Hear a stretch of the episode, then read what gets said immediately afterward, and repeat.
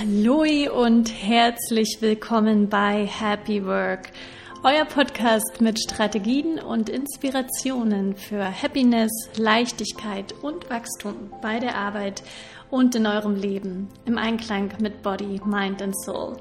Ich bin Julia Gösch, Expertin für Mindfulness, Happiness und Wellbeing und in dieser Folge spreche ich mit Tatjana Bialas, Managing Director von GoFeminine.de und eine absolut inspirierende Powerfrau. Tatjana teilt ihre persönliche Geschichte, wie sie von der Überfliegerkarrierefrau ins Burnout gerutscht ist, was sie dadurch für sich gelernt hat und wie sie es inzwischen schafft, als Geschäftsführerin Balance für sich und ihr Team zu schaffen und Führung komplett anders zu leben.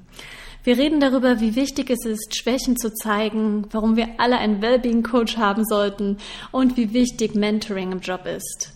Wie ich finde, eine unglaublich schöne und offene Geschichte und Interview und ich bin super dankbar, dass Tatjana ihre Geschichte teilt, weil sie ganz, ganz viele Learnings für ganz viele da draußen enthält und ich glaube, es ist wichtig, dass wir darüber sprechen. Viel Spaß mit dieser Folge.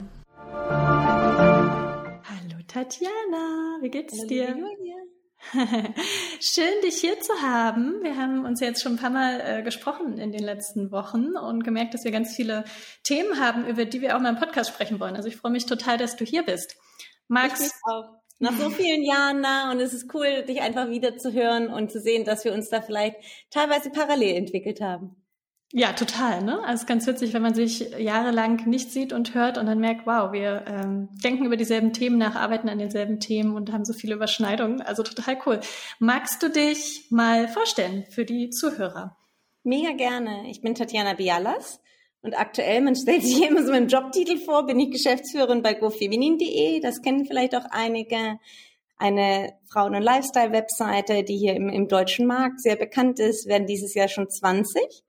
Und du davor, Happy wir kennen uns ja aus dem, aus dem Medienstudium, ne? Das heißt, ähm, die, die letzten, Gott, fast schon 15 Jahre habe ich so mit, mit Medien, Advertising, AdTech verbracht. Auch nicht immer hier in Deutschland, sehr lange in London und bin jetzt aber seit Ende 2019 wieder zurück in Köln und bin da sehr, sehr happy. Sehr schön. Kölle. Ah, toll. Muss ich auch mal wieder hin. Ja, cool. Kannst vorbeikommen. Also Wetter ist Bombe, kann ich dir sagen. Wetter ist, ist gerade in ganz Deutschland Bombe. Also endlich, ne? Wir freuen uns. Und du, bevor wir so richtig reinstarten, kleine Icebreaker-Frage. Wer oder was wolltest du immer werden als Kind? Weißt du das noch? Ja, aber hallo. Und zwar das allererste, was ich, was ich werden wollte, ist Meeresbiologin ich, ich bin in dieser Free Willy Zeit so, das war einer meiner ersten Kinofilme und die Geschichte mit dem Orca, der gefangen ist, das ist mir als Kind sehr nahe gegangen. Ich hatte auch jahrelang das Zimmer voller Orcas und auch Kuscheltier und habe dann auch sogar Bio-Leistungskurs gehabt. Also ich habe das schon noch mal eine Weile so parallel mitverfolgt.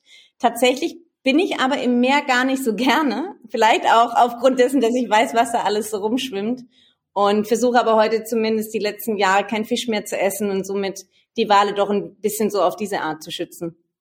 Spannend, aber ne, was dann, wie sich dann teilweise so der Werdegang doch shiftet und was man so für Träume hat. Ja, cool. Vielleicht gibt es ja doch noch einige Parallelen in deinem Leben zu dem ursprünglichen Wunsch. ja, you never know, ne? Also ich würde es nicht ausschließen, irgendwann auch mal noch mal was mehr in dem Bereich zu machen. Also die, die Leidenschaft dafür ist immer noch da.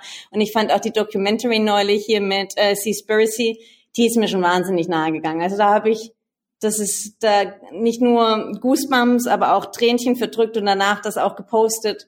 Und da ist mir nochmal deutlicher bewusst geworden, na, dass es einfach ein heftiges Thema ist. Na, jetzt sind wir eigentlich wo ganz anders, wo wir vielleicht sein wollten, aber ja. Ähm, Alles hängt zusammen am Ende, ne? Und es gehört ja auch ähm, zu deinen Vorlieben und zu deiner Geschichte. Spannend, spannend. Ja, cool, dich auch mal von der äh, Seite kennenzulernen. Und da sind wir auch schon beim Thema. Magst du die Zuhörer mit mitnehmen? Du hast es gerade schon kurz gemacht, so in deine Geschichte.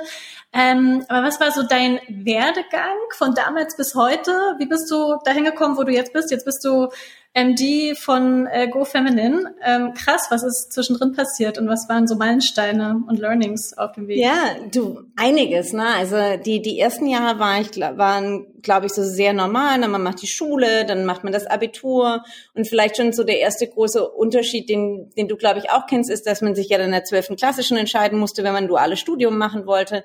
Und ich habe eben damals mich dann entschieden, BWL zusammen mit der Mediengruppe RTL Deutschland zu studieren und ähm, habe da beim Werbevermarkter dann angefangen zu arbeiten. Und man war ja schon sehr früh dann im Berufsleben drin. Ne? Von Anfang 20 bis, sag ich mal, so 22 hat man dann direkt schon auch gearbeitet und hatte nicht so dieses klassische Studentenleben, weil es einfach ja so komprimiert war auf immer nur drei Monate. Das hat mir aber sehr gut gefallen, weil ich nach der Schulzeit schon auch so gemerkt habe, Mensch, ich will in die Praxis und ich will, will einfach erwachsen werden. Ich wollte so gerne 30 sein. Das war so ein krasser Wunsch von mir mit Anfang 20, weil ich so dachte, mit 30 hast du alles erreicht, na, da hast du eine Karriere, da hast du, na, bist du verheiratet, bist gesettelt und ähm, das war irgendwie so eine Wunschvorstellung von mir und damit habe ich auch ganz viel Freiheit verbunden. Und ich glaube, das hat mich so die, die Jahre dann zwischen 20 und 30 auch total getrieben, im Beruf eine Karriere zu machen. Ich habe dann, wie gesagt, ein paar Jahre innerhalb der RTL-Gruppe gearbeitet und ähm, bin dann aber recht früh nach London gegangen und habe dort einige Stationen bei verschiedensten Publishern auch gemacht und bin letztendlich dann gegen Ende meiner Zeit, die letzten vier Jahre bei Tabula gewesen, eine, eine Advertising Tech Company. Und das war ein super cooler Ritt, weil ich dort von null an ein Sales-Team und das Deutschland-Team aufbauen konnte. Und nach vier Jahren, als ich weg bin, weg bin, war ich dann Country Manager und wir hatten ähm, um die 40 Leute in zwei Standorten. Das war schon so ein krasses Erfolgserlebnis. Ja, das klingt krass. Erzähl mal ein bisschen mehr vielleicht, was du da gemacht hast. Wer jetzt Tabula nicht kennt oder Advertising Company, was ist das? Was waren da deine Aufgaben? 40 Leute genau. klingt auf jeden Fall schon mal jetzt sehr... Mal gucken, ob ich den Tabula-Pitch noch drauf habe, ein paar Jahre yes. später. Und da habe ich damals immer gesagt, jeder kennt eigentlich Tabula auch ohne den Namen nicht zu kennen. Und zwar, du liest einen Artikel auf einer, auf deiner News-Publication deiner Wahl online und am Ende des Artikels gibt es Empfehlungen die sehen vielleicht auch gar nicht so werblich aus, die sind aber werblich oder teilweise werblich, nicht nur, auch redaktionell. Und diese Technologie, die praktisch auf dich maßgeschneidert Empfehlungen auswählt, das ist Tabula. Genau. Also du bist dafür verantwortlich gewesen. Okay, jetzt wissen wir das. das genau, dass das in Deutschland ausgerollt wird ähm, ja. und habe da sehr eng mit mit Verlagshäusern zusammengearbeitet, weil man eine Supply-Seite gebraucht hat gleichzeitig aber auch mit der Demand-Seite, mit den Werbepartnern, die dann die Flächen mhm. praktisch die Empfehlungen bestückt haben. Und das war, war sehr, sehr cool. Und du hattest immer dieses Chicken and Egg Modell. Das heißt, du musstest auf beiden Seiten Akquise machen. Und meistens hattest du auch entweder mehr Supply oder mehr Demand. Also es war, war keine Einfallzeit. Vor allem, das ist ein bis heute hart umkämpftes Duopol mittlerweile. Und das war spannend. Da gingen viele Preisverhandlungen gegen den direkten Konkurrenten Outbrain und ähm, sehr, sehr cool. War eine, war eine tolle Zeit, einfach von, von null was aufzubauen und da erst operativ tätig zu sein und später viel strategischer und struktureller und Tabula hat eine ganz tolle Arbeitskultur auch. Okay, in, inwiefern magst du dazu noch kurz was sagen? Was ja, ist das also die, die Arbeitskultur war halt einfach, oder zumindest war die am Anfang für mich ganz toll. Später habe ich dann gemerkt, dass die auch mhm. sehr fatal sein kann. Mhm. Die Arbeitskultur war nämlich dahingehend toll, dass man mit ganz vielen intelligenten Leuten im Raum war. Und das waren auch alles Leute, die wollten was erreichen. Weißt du, wir waren so, jeder war hungrig. Und das war trotzdem, manchmal gab es natürlich Ellenbogen, das kennt man immer, wenn man in, in einem, in einem Vertriebssetup ist. Aber es war auch so positiv. Man hat sich auch gefreut fürs Team und man hat wieder einen Meilenstein erreicht und man war besser als das französische Team oder besser als das englische Team. Und ich bin da recht schnell in so einen Strudel gekommen, wo man so hungrig wurde, von Provision zu Provision noch mehr zu erarbeiten, noch mehr Marktanteil, noch mehr Leute einstellen. Du, das gab Zeiten, da habe ich jeden Sonntag einfach gearbeitet. Das war für mich in Ordnung. Für mich war immer Samstag, Samstag der Freitag und Sonntag wusste ich dann, okay, ich schlafe ein bisschen länger, aber ich werde schon so vier, fünf Stunden arbeiten. Das war für mich gesetzt. Ja. Bis ich da irgendwann gemerkt habe, irgendwas stimmt nicht. Hm. Ja. Ja, okay, da kommen wir, glaube ich, gleich auch nochmal dazu. Ne? Spannend ja. auf jeden Fall auch. Das, also was ich bei dir auch raushöre, ist, du wolltest es zu dem Zeitpunkt auch. Oder das war so eine Karriere, ähm, die du dir gewünscht hast. Also du wolltest Karriere machen, bis du 30 bist, hast du gesagt. Und bist dann auch da voll dabei gewesen. Und ja, äh, hast sogar gerne am Sonntag gearbeitet. Also super spannend, ja. Und heute weiß ich ehrlich gesagt, dass es natürlich, ich hatte diese krasse intrinsische Motivation, weil ich mir natürlich Bestätigung gewünscht habe. Ja. Aus vielleicht Familie, Freundeskreis, man wird natürlich dann auch bewundert, sag ich mal, wenn man sehr schnell sehr viel erreicht. Aber auch in der Arbeit, ne? Also gerade in diesen amerikanischen Unternehmen, ich glaube, du kennst es auch so ein bisschen, wird man dann natürlich auch mit Rankings gelobt und ein bester Mitarbeiter des Monats. Die besten Mitarbeiter im Sales werden einmal im jährlich auf ein Retreat geschickt. Da fühlt man sich natürlich toll. Man kriegt du bekommst die, die Bestätigung vom Außen, ne? Also die Bestätigung vom Außen. Mhm. Ultimativ hat man sich ja fast schon ja geliebt gefühlt. Mhm. Interessanter Vergleich, interessanter Vergleich. Das weißt du aus der heutigen Sicht. Das alles, war die ne? heutige Sicht. Damals genau. war ich einfach nur okay, wir müssen weiter, schneller und habe auch so richtig. Also ich glaube, die Leute sagen auch rückwirkend noch, die haben gerne mit mir gearbeitet, weil da viel ging. Aber ich habe da schon ein gutes Tempo vorgegeben, glaube ich. Also ich würde ja. das heute, glaube ich, ganz anders machen. Ja. Oder weiß ich nicht, glaube ich. Super spannend. Und jetzt sind wir fast im Heute angekommen. Was waren denn auf deinem Weg dann so Tiefschläge und wie bist du da rausgekommen? Ja, was dann eben passiert ist, ich habe gerade erwähnt, dass ich viele Sonntage gearbeitet habe. Und letztendlich ist es eine, eine ganz Kleinigkeit. Ich, ich konnte dieses Wort Nein nicht richtig einsetzen. Ich habe dann als Country Manager mich natürlich für, für knapp 40 Leute verantwortlich gefühlt und jeder, der in der Mitarbeiterführung ist, weiß, dass natürlich jeder der einzelnen Teammitglieder und Kollegen ja auch seine eigenen Themen hat. Und die kommen dann zu einem. Und dann habe ich so auf einmal gemerkt, weil das ja auch so schnell ging in so einer kurzen Zeit. Ich war 2015 allein und 2019 hatten wir schon so viele Leute. Das heißt, da kamen so geballt natürlich auch Schicksale auf mich zu, deren Schwierigkeiten, deren Probleme, natürlich auch deren positiven Seiten. Ne? Also wenn jemand in meinem Team gewonnen hat, habe auch ich gewonnen. Aber da kam sehr geballt sehr viel und ich habe mich sehr schwer getan, selber auch Nein zu sagen. Wenn immer mehr Projekte kamen, die on top kamen, habe ich Ja gesagt. Und dadurch, dass es eine internationale Firma war, habe ich sehr oft zu unterschiedlichen Timezones auch gearbeitet, bis ich dann echt an den Punkt kam, Julia, ich war so, ich habe nichts mehr für mich gemacht. Ich war einfach, ich, ich wollte nur noch schlafen. Ich war nur noch müde. Und an dem Tag, wo ich, glaube ich, das erste Mal das Wort Burnout gegoogelt habe, und mir selber eingestehen musste, wenn man dann so einen Test macht auf so einer Arztseite oder so eine Gesundheitsseite und dann als Ergebnis rauskommt, mh, hm, ich hatte jetzt vielleicht nicht zehn von zehn Punkten, sondern sieben von zehn, mhm. also schon überwiegend starke Anzeichen. Das hat mich schon erschreckt. Das war so ein Aha-Moment für dich, wo du gemerkt hast, Mhm. Also, Warum als ich das gegoogelt habe, das war schlimm erstmal. Hast du wirklich, also war das schon in dir so ein Bewusstsein, dass du gesagt hast, es könnte Burnout sein und dann hast du es gegoogelt? Oder wie, wie war so dieser Prozess und vielleicht auch, was sind die Symptome für all die, die ja vielleicht denken, hey, es könnte sein, dass ich in Burnout rutsche. Man weiß, es ist ja ein Prozess, ne? Und man merkt es ja nicht vielleicht von jetzt auf gleich. Nee. Ich habe das auch jahrelang gemacht. Also es ist ein Zusammenspiel aus Irgendwann ist mir aufgefallen, als ich mal die Weihnachten- und Geburtstagskarten aus von der Familie und Freunden so sortiert habe in so eine schöne Box und die nochmal so in die Hand nimmt und liest, dann stand immer unten drin, pass auf dich auf, du arbeitest zu viel, achte mhm. auf die Gesundheit. Meine Eltern auch ganz oft gesagt, das ist das wichtigste Gut.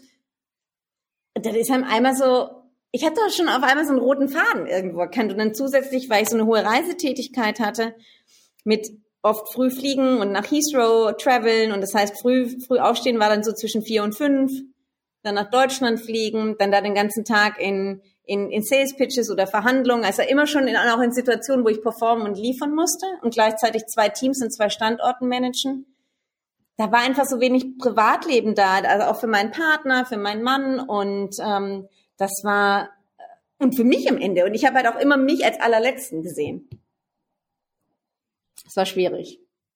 Und dann kam der Aha-Moment und letztendlich war das Googlen alleine nicht ausschlaggebend. Ich habe dann zu dem Zeitpunkt schon in Berlin gewohnt.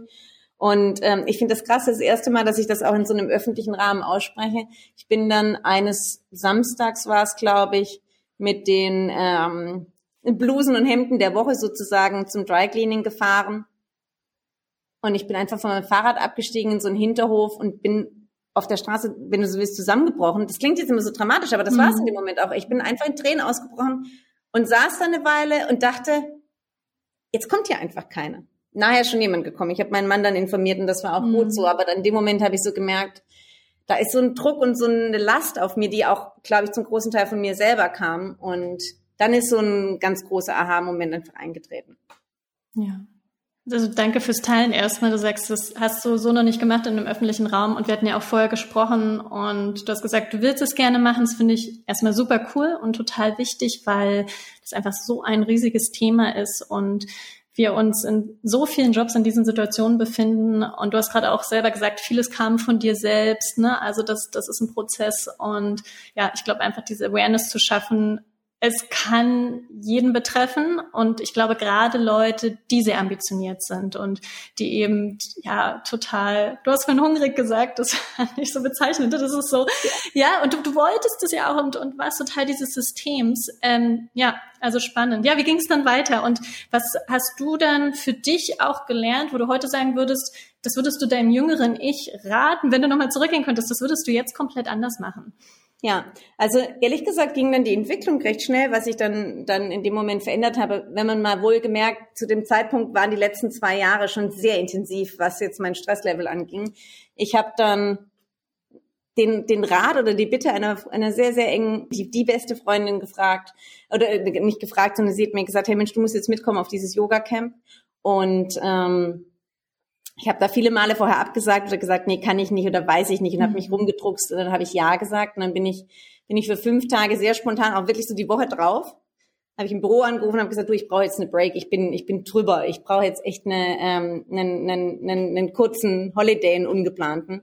Dann bin ich fünf Tage nach Portugal gefahren und habe zweimal täglich Yoga gemacht, zwischendrin gesurft und es war auch, ich habe vorher gesagt eingangs, dass ich mit dem Meer dann gar nicht mehr so im Fein war. Das war nach sehr vielen Jahren, dass ich endlich mal wieder so tief draußen im Meer war und halt auch dann mehrere Stunden und geübt habe, viel Wasser geschluckt habe und habe da sehr viele tolle Menschen kennengelernt wegen äh, während dem Camp und natürlich auch mit meiner mit meiner besten Freundin super viel drüber gesprochen und letztendlich war für mich klar am Ende des äh, des Camps nach den fünf Tagen, dass ich den Job so nicht weitermachen kann, mhm.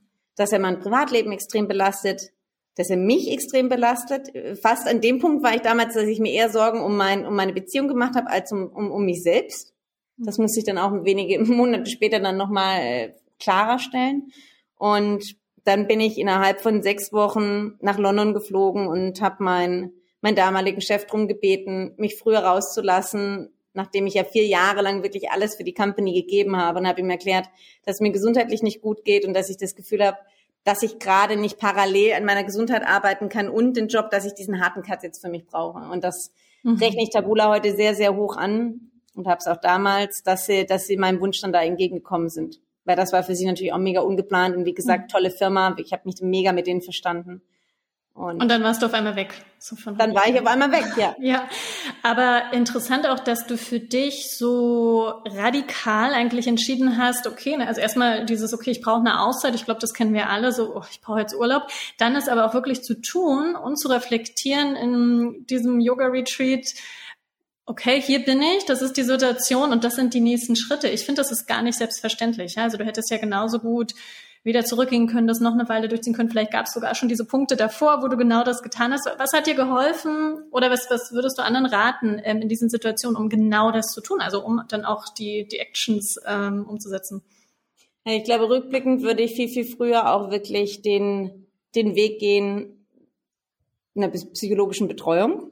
Das heißt Coaching, Mentoring, wie auch immer, ob man zu, zu einem Psychologen gehen will, zu einem, zu einem Therapeuten. Das habe ich habe ich für mich erst sehr, sehr spät erkannt. Mhm. Und einfach den Austausch zu haben. Ich liebe das ja so im Amerikanischen, wo das einfach so gelebt ist, dass das so dazugehört. Und das fehlt hier in Deutschland immer noch. Das ist hier so verpönt. Du meinst, eine Therapie zu machen, ne? Eine Therapie ja. zu machen, man ist dann immer sofort äh, todkrank. Ne? Und man muss ja nicht immer irgendwie mit einer Psychose diagnostiziert werden, dass man in den Austausch mit einem Experten gehen kann und einfach jemand haben kann, mit dem man über alles reden kann. Das hat mir hat mir einfach zu dem Zeitpunkt gefehlt. Ich habe viel in mich reingefressen und ich war so nach außen hin, weißt du, ich bin in diese Rolle, die Rolle des Performers, des Superstars, der Sales-Superstar, so hieß es auch immer bei Tabula.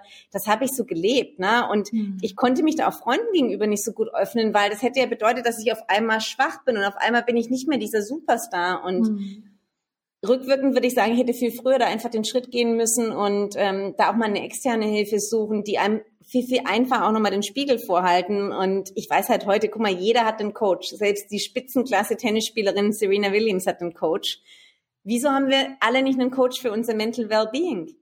Also das ist auch heute was, was ich, was ich na, was, das ist genau die Frage. weiterentwickeln. Wir gehen alle ins Fitnessstudio oder wir haben ein Peloton-Bike zu Hause, God knows. Warum ist das so noch ähm, so ein verruchtes Thema im negativen Sinne, ne?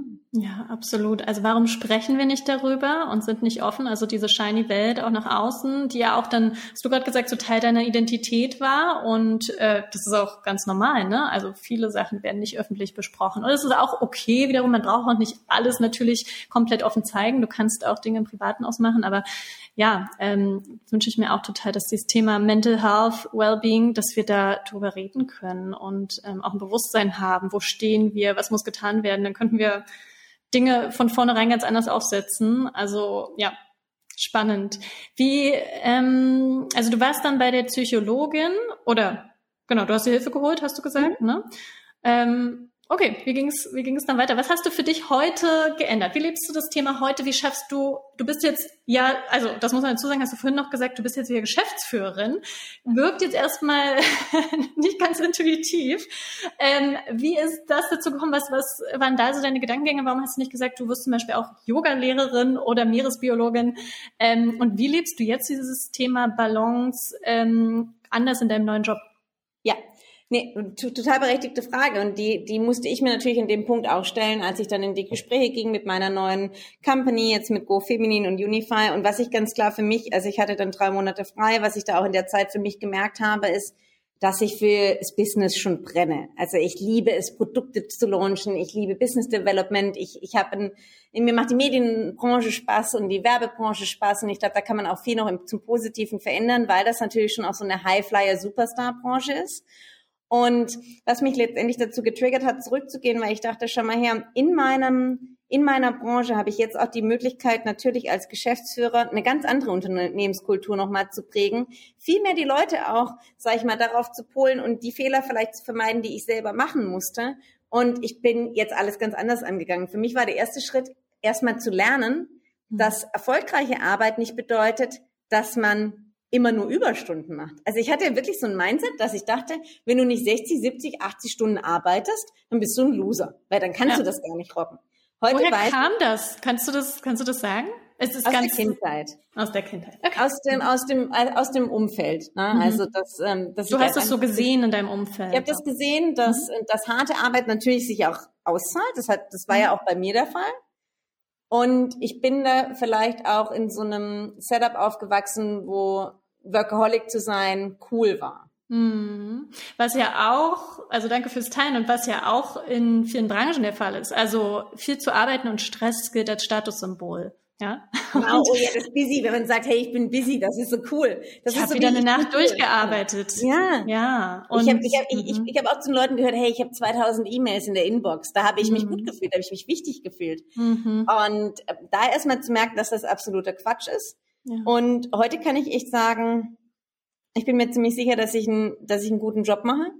Und ich mache das in einem vernünftigen Rahmen, weil ich gelernt habe, zu bestimmten Dingen Nein zu sagen bestimmte Dinge zu priorisieren. Und ja, vielleicht geht heute manches langsamer, als es früher der Fall war. Mhm. Bisher hat sich aber keiner über das Tempo von meinen Business Executions beschwert.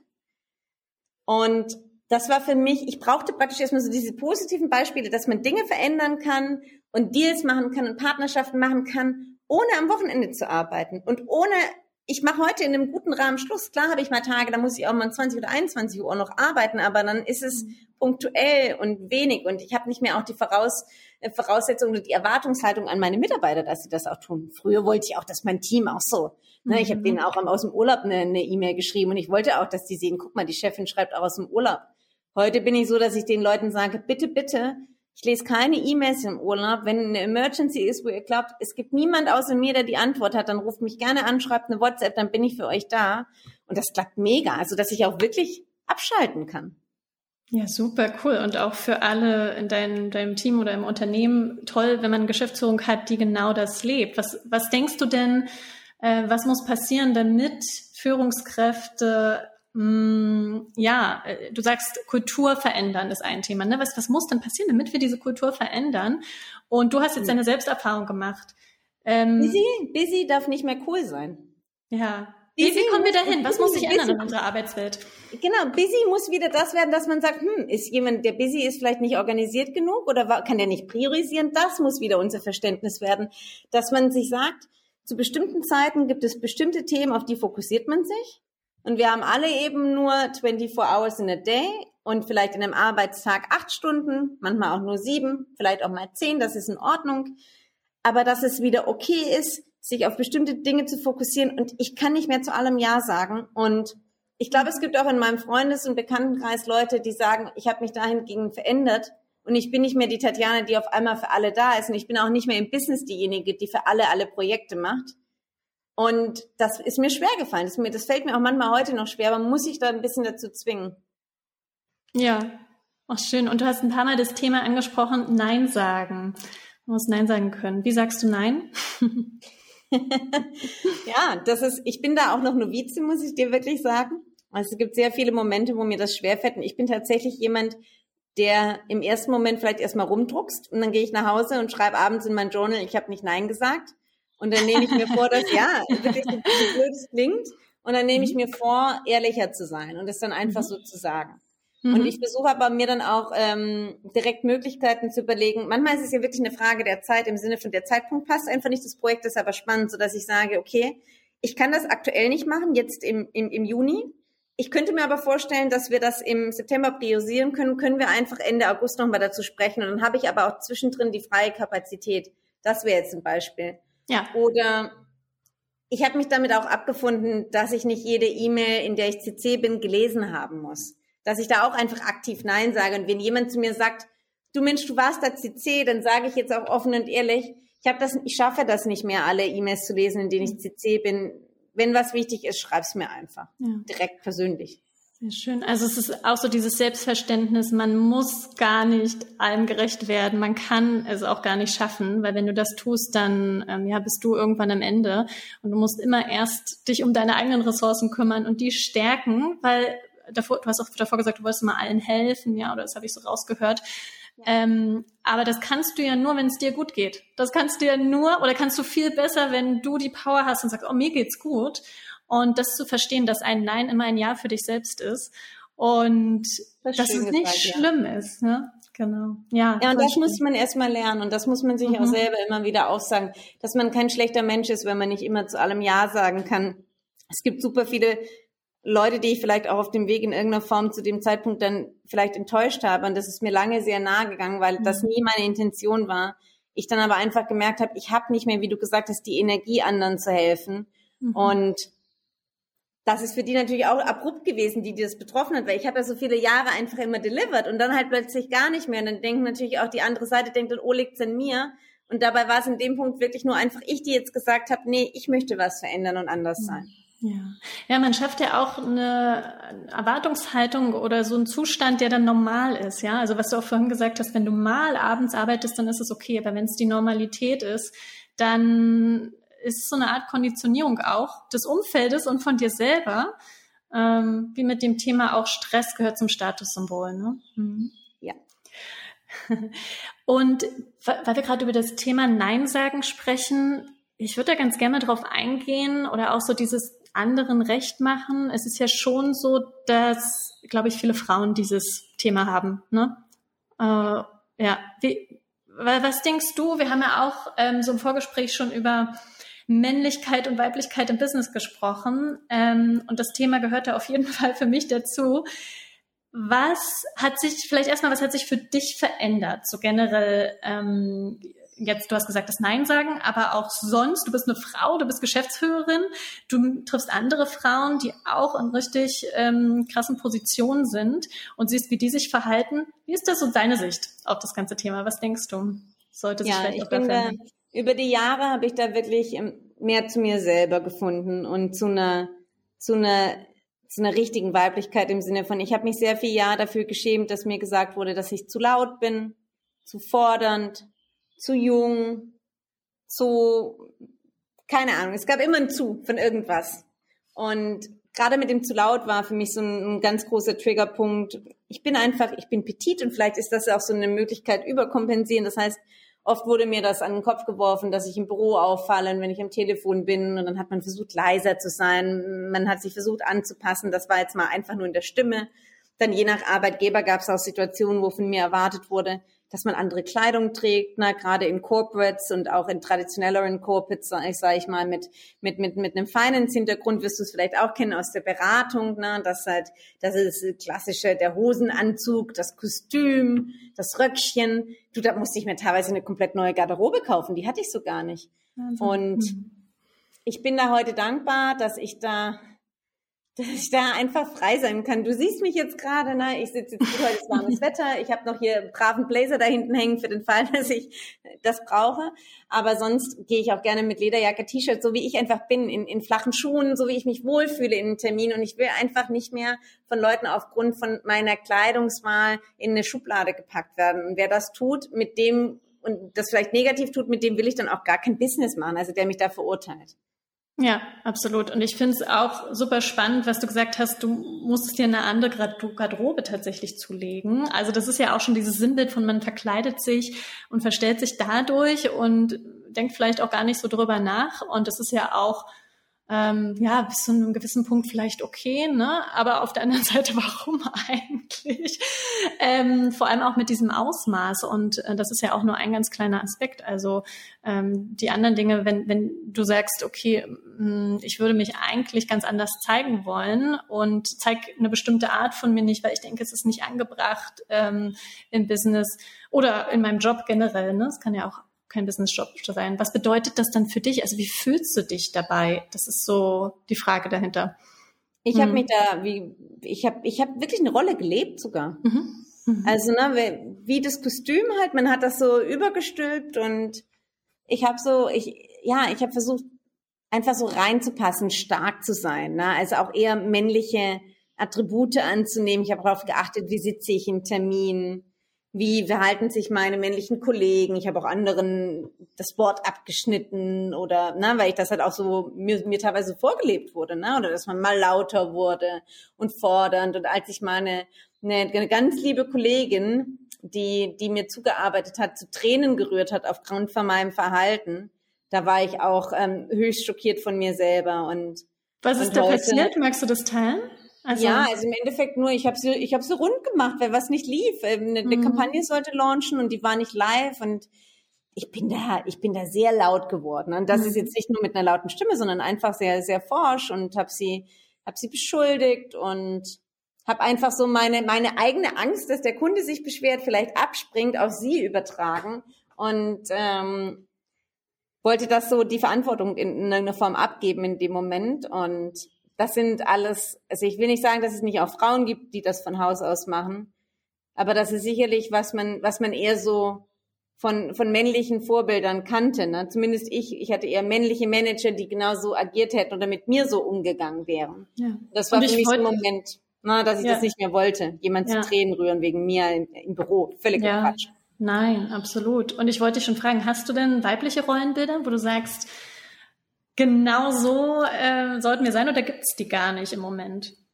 Doch, die gibt's auf jeden Fall. Ich finde, mhm. es gibt, es gibt ja ganz beeindruckende Frauen. Ich finde, eine meiner Lieblingsautoren und TED-Talkerinnen ist die Brainy Brown. Und die ja. ist sehr berühmt geworden, kennst du vielleicht auch, ne, mhm. ähm, über, über das Thema Vulnerability und dass man eben auch diese, ja, dass man, dass eine Schwäche zeigen eine Stärke sein kann und dass es einen menschlich macht, dass es ein, ja, du, die Leute können sich mehr mit dir identifizieren. Ich will heute nicht mehr dieses Gap haben. Früher habe ich mich vielleicht auch teilweise profiliert, ein Manager zu sein und habe das auch dem anderen signalisiert.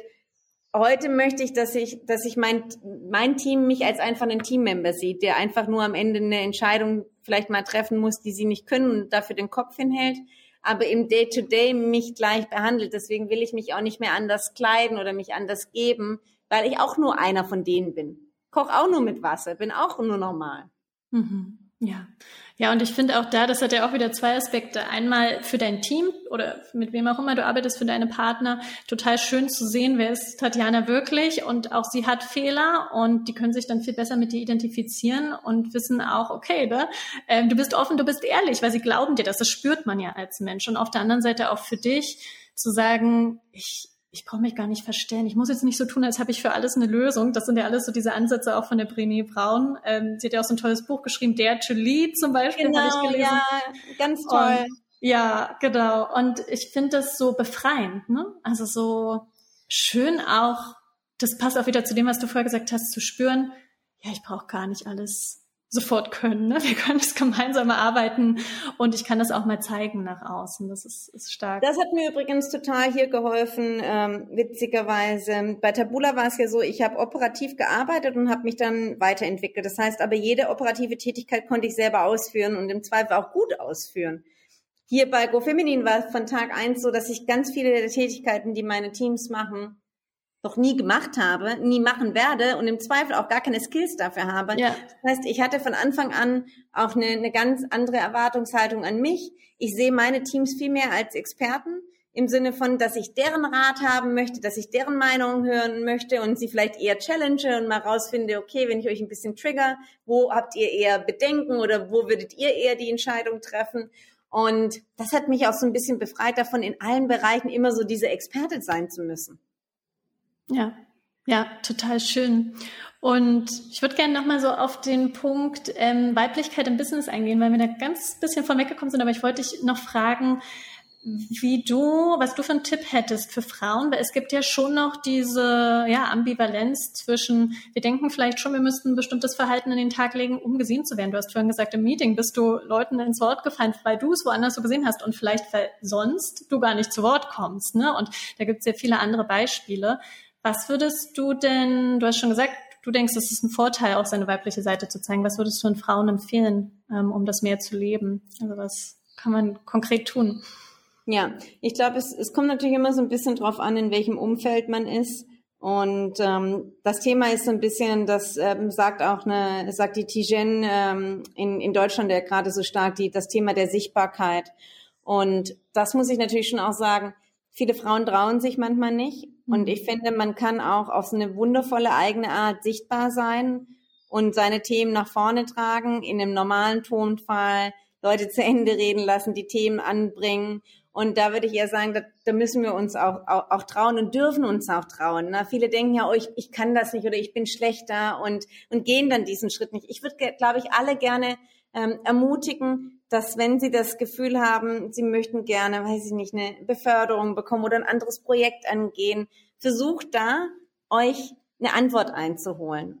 Und zwar einfach auf eure Art und Weise. Und aber da muss man manchmal halt über seinen Schatten springen und, und, und auf jemanden zugehen.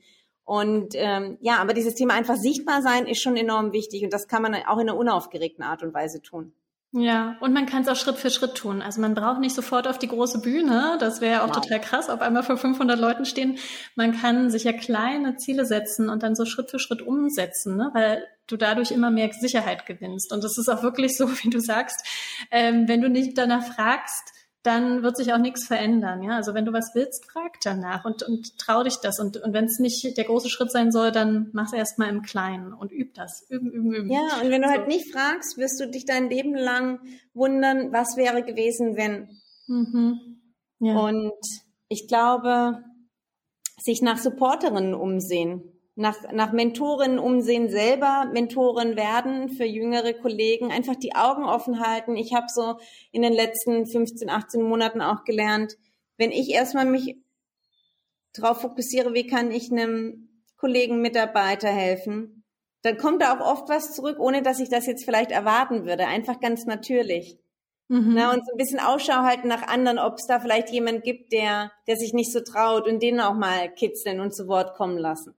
Ja, total schön, total schön. Und da spielt auch das Thema Service rein. Ne? Ich weiß, das ist bei dir auch ein ganz großes Thema.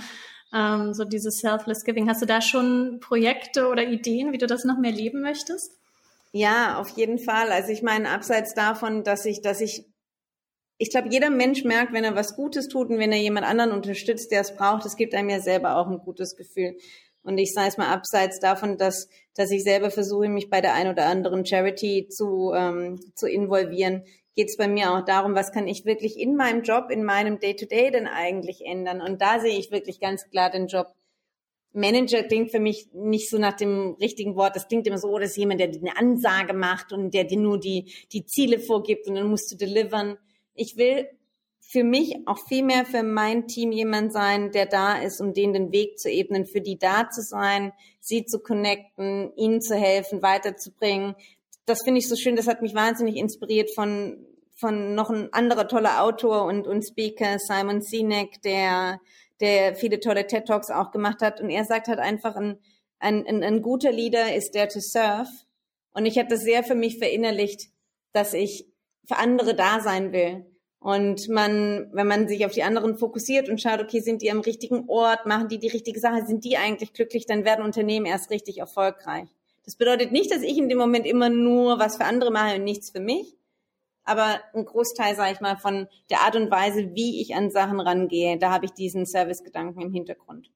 Schön, ja, genau. Und wir hatten ja vorhin schon gesagt, also erstmal muss es natürlich dir gut gehen. Ähm, ansonsten ist Service, also das kommt als zweiter Schritt und dann ist es einfach total powerful und total schön.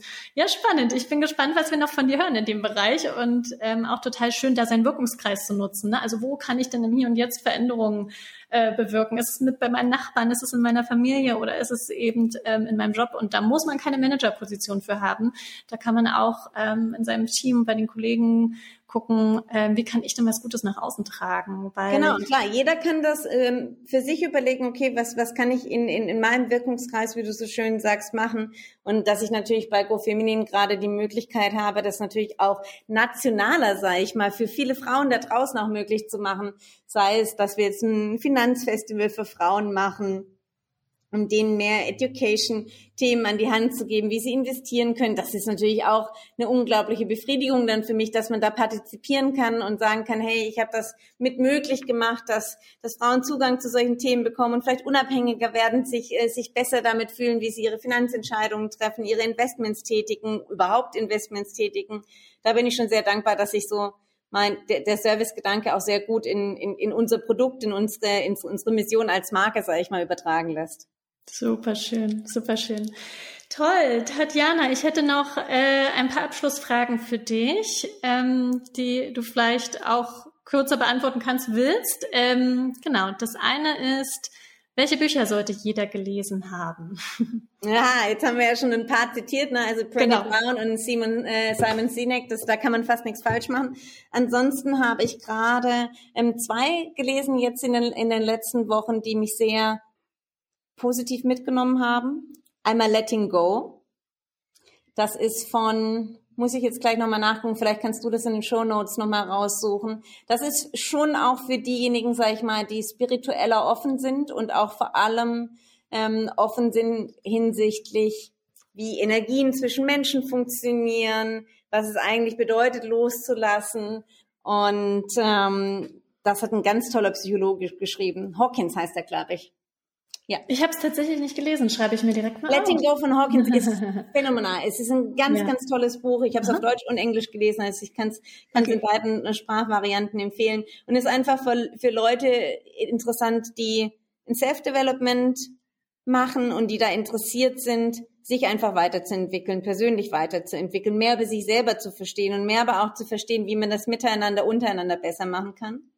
Und für diejenigen, die das jetzt erstmal zu abstrakt ist, finde ich ähm, Think Like a Monk mega, mega cool. Wir haben uns da schon mal zu ausgetauscht, du hast es auch gelesen. Ich fand, das ist so das Pendant zu Letting Go. Letting Go ist eher theoretischer und ähm, ich fand Think Like a Monk super operational im Sinne von, was kann ich wirklich in meinem Day-to-Day -Day machen? Wie kann ich Meditation integrieren? Wie kann ich ähm, Dankbarkeit und, und, und, und ähm, Mindfulness im, im Day-to-Day -Day, ähm, leben? Und ähm, finde ich ganz fantastisch. Ja, super schön. Und da ist ja auch dieser Test drin, den man machen kann, um mal zu gucken, was für ein Typ ist man und wie sollte man sich dementsprechend vielleicht verhalten, wenn man möchte natürlich wieder. Ne? Aber was sind so die Stärken? Das ist ja auch noch so ein großes Thema, dass wir viel stärkenorientierter in der Welt wirken sollten gibt's ja auch diesen Strength Finder von Gallup und ganz, ganz viele äh, tolle Persönlichkeitstests. Und ich finde immer, man sollte sich davon nicht komplett einschränken lassen. Also man ist jetzt nicht nur diese, diese Person in diesem Test, aber es ist schon gut zu wissen, wer man also was für Potenziale man hat, ne? Wer man ist, wollte ich gerade sagen. Aber Absolut. denke also ich auch, man ist sehr cool. Ich glaube, wir ja. können wir können den auch hier nochmal promoten. Ich glaube, Jay Shetty, der Autor, mhm. der ja auch früher tatsächlich mal Mönch war und mittlerweile ein großer Podcaster, ein sehr erfolgreicher New York Times Bestseller. Der hat den Test auch bei sich auf der Website und du, du untergliederst ja da in Guide, Creator, Designer und Leader, glaube ich. Und ich fand schön, dass bei mir Guide rauskam, weil das ist schon so eine, so eine, so eine Herzenssache von mir, weil ich so viel lese, ich gebe da schon gerne so von meinem Wissen weiter oder was ich glaube, was vielleicht auch für andere hilfreich ist. Ja, total schön. Super. Ähm, was bedeutet Happiness at Work für dich jetzt? Also Happiness für mich at Work ist, wenn alles läuft und wenn man so eine positive Energie spürt. Das ist, wenn ich mit meinen mit meinen Teams habe ich einmal ähm, in der Woche den Wednesday Coffee Chat und wenn ich da so in die Augen gucke und das sind ganz viele strahlende Gesichter, wenn unsere Ergebnisse gut sind, wenn ich mich wohlfühle, dann ist für mich definitiv Happiness at Work. Happiness at Work ist aber auch einfach, wenn ich weiß, ich habe ich habe heute was erreicht für für mich selber, aber auch für die Company und du bist in so einem schönen peaceful state. Das ist eine Balance einfach. Super schön. Und da gliedert sich die nächste Frage an. Äh, welche drei Dinge sollte jeder mit seinem Team oder im Unternehmen tun, damit äh, Happiness at Work kreiert wird? Ja, wow, drei Dinge. Ich muss mir drei Dinge festnageln lassen. Okay, allerwichtigstes für mich ist zuhören. Und zwar nicht schon in, in Gedanken die Antwort haben, sondern wirklich aktiv jemanden zuhören und damit meine ich auch kennenlernen und sich in den anderen reinversetzen. Und früher hätte ich, glaube ich, gesagt, work hard, play hard. Heute ist es für mich, heute ist es für mich nicht mehr work hard, play hard, aber es ist dieses work and play, dass man so auch sich Zeit nimmt, abseits von der Arbeit, seine Kollegen und Mitarbeiter kennenzulernen und auch diese Social Zeit hat, weil das ist so wertvoll und ein richtiges Team was gut läuft, da kennt man einfach mehr, da lässt man auch mehr an sich ran äh, als nur dieses 9 to 5 und dann fährt jeder nach Hause und man weiß nichts. Also wir streichen einfach dieses hart aus. Du kannst ja smart sagen. Work smart, play hey, smart. genau, aber das, das, das musst du jetzt claimen, das hast du gesagt. Ähm, ja, Finde ich sehr schön. Work ja, smart, und diese zwischenmenschlichen smart. Beziehungen, ne? Ja, schön. Mhm. Das waren zwei, glaube ich. Waren zwei? Nee, nee, wir machen so, das, wir machen drei. Das, das ist okay. Wir haben, wir haben Zuhören, empathisch sein und hier Work, work Smart, ah, ja. Okay, okay, wunderbar. Super, wow. Ähm, könnt, ich könnte das Interview noch ewig weiterführen, aber ich glaube, wir machen bestimmt auch noch mal ein anderes Interview. Ähm, wo kann man dich denn finden? Danke, Julia. Ja, wo kann man dich denn finden? Also dich oder Angebote, wo du sagst, da sollte man mal reinschauen. Also mich findet man auf LinkedIn präferiert. Bei Xing bin ich nicht mehr ganz so viel aktiv und ähm, ansonsten, das war's jetzt erstmal. Ich bin gespannt, ob ich, äh, ob ich auch irgendwann mal einen Podcast mache. Großer Traum ist, ein Buch zu schreiben, aber ich glaube, bis dahin dauert es noch einen Moment. Aber gerne für alle, die Lust haben, mit, persönlich mit mir in Kontakt zu treten über LinkedIn, funktioniert das wunderbar. Sehr schön. Und du bist ja auch demnächst wieder auf ein paar Konferenzen, ne? Absolut. Ja, also klar, wenn man, wenn man mich sprechen hören kann, dann geht es als nächstes beim Finanzfestival am 18. Juni. Ich weiß nicht, wann der Podcast rauskommt hier mit uns, aber da gibt's immer mal wieder Gelegenheiten, wenn ich irgendwo ein gutes Thema habe, wo ich glaube, dass ich einen Mehrwert bieten kann. Auf jeden Fall. Also da bin ich ganz äh, sicher von und ich freue mich jetzt schon aufs Buch. Weißt du schon, worum es gehen soll? Oder? Jetzt habe ich den Druck, ich öffentlich gesagt, dass ich ein Buch schreibe. Das ist sowieso das Beste. Das, das ist ja auch so ein Tipp, ne? Wenn man was machen möchte, klar kannst du dir das irgendwo als Ziel aufschreiben, aber wenn du es teilst mit jemandem, das ist halt die beste Medizin, ne? Und jetzt haben wir es direkt mit ein paar mehr geteilt. Sehr haben wir es gesagt, jetzt ist es draußen, also dein Buch erscheint. Sehr schön. Liebe Tatjana, vielen, vielen Dank äh, für das Interview, für das tolle Gespräch. Es hat mir total Spaß gemacht. Da war wieder ganz viel drin und dabei. Und vor allem auch danke, dass du dich so geöffnet hast und deine Geschichte geteilt hast. Ich glaube, dass ist super wertvoll und ganz, ganz, ganz wichtig, dass wir das noch viel mehr tun, weil wir von den Geschichten lernen können und von deiner Geschichte lernen können. Und ich finde es total inspirierend, was du tust, ähm, wie du in deinem Unternehmen mit deinen Mitarbeitern für eine Veränderung sorgst und in deinem Leben. Also wahnsinnig schön. Und ich bin mir ganz Danke. sicher, da hören wir noch ganz viel von. Du kann ich nur zurückgeben. Ich freue mich total, dass du mich eingeladen hast. Und ich glaube, es liegt auch sehr viel an dir als an deiner Person, dass ich mich jetzt hier so den Mut gefasst habe, mich zu öffnen. Deswegen vielen Dank. Das war meine Folge mit Tatjana. Ich hoffe, es hat euch genauso gut gefallen wie mir und ihr konntet etwas für euch mitnehmen. Ich fand das auf jeden Fall total schön, dass wir so ein breites Spektrum an Themen behandelt haben und dass wir sowohl Herausforderungen als auch Lösungen besprochen haben, wie man businessbewusster leben kann. Ich glaube, Tatjana ist ein tolles Beispiel dafür, dass niemand perfekt ist und dass es auch niemand zu sein braucht. Und vor allem, dass man aus Krisen gestärkt herausgehen kann, ganz viel lernt und sich dadurch transformieren kann und dann wieder anderen damit helfen kann. Wenn ihr glaubt, dass diese Folge jemandem helfen könnte, teilt sie, sie gern mit Freunden, Kollegen und Familie und hinterlasst mir super, super gern fünf Sterne und eine Bewertung auf iTunes. Ich freue mich wirklich total darüber. Und ihr könnt natürlich auch gerne den Subscribe bzw. Abonnieren-Button klicken, um keine Folge mehr zu verpassen. Und dann für weitere Inspirationen und Interviews Schaut gerne auch mal vorbei auf Instagram, auf meinem Profil Aloe Happiness. Tatjana könnt ihr ja am 18. Juni auf dem Finanzfestival sprechen hören. Und das verlinke ich euch auch nochmal auf Instagram und in den Show Notes. Ich wünsche euch eine tolle, bewusste Woche. Stay happy at work. Aloe, eure Julia.